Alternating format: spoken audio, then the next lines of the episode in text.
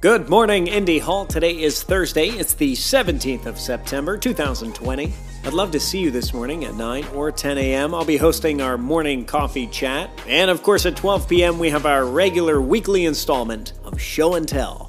Here's something useful. This one comes from Amanda Thomas. Take five minutes to perform or create a little ritual that helps you get started on your workday. Maybe that's decorating your to do list or lighting a candle, turning on some music, whatever it is. Give yourself the space to enjoy it today. Here's something a little less useful. What a sandwich and a golf ball sound like on a frozen lake. It's the greatest sound in the whole wide world.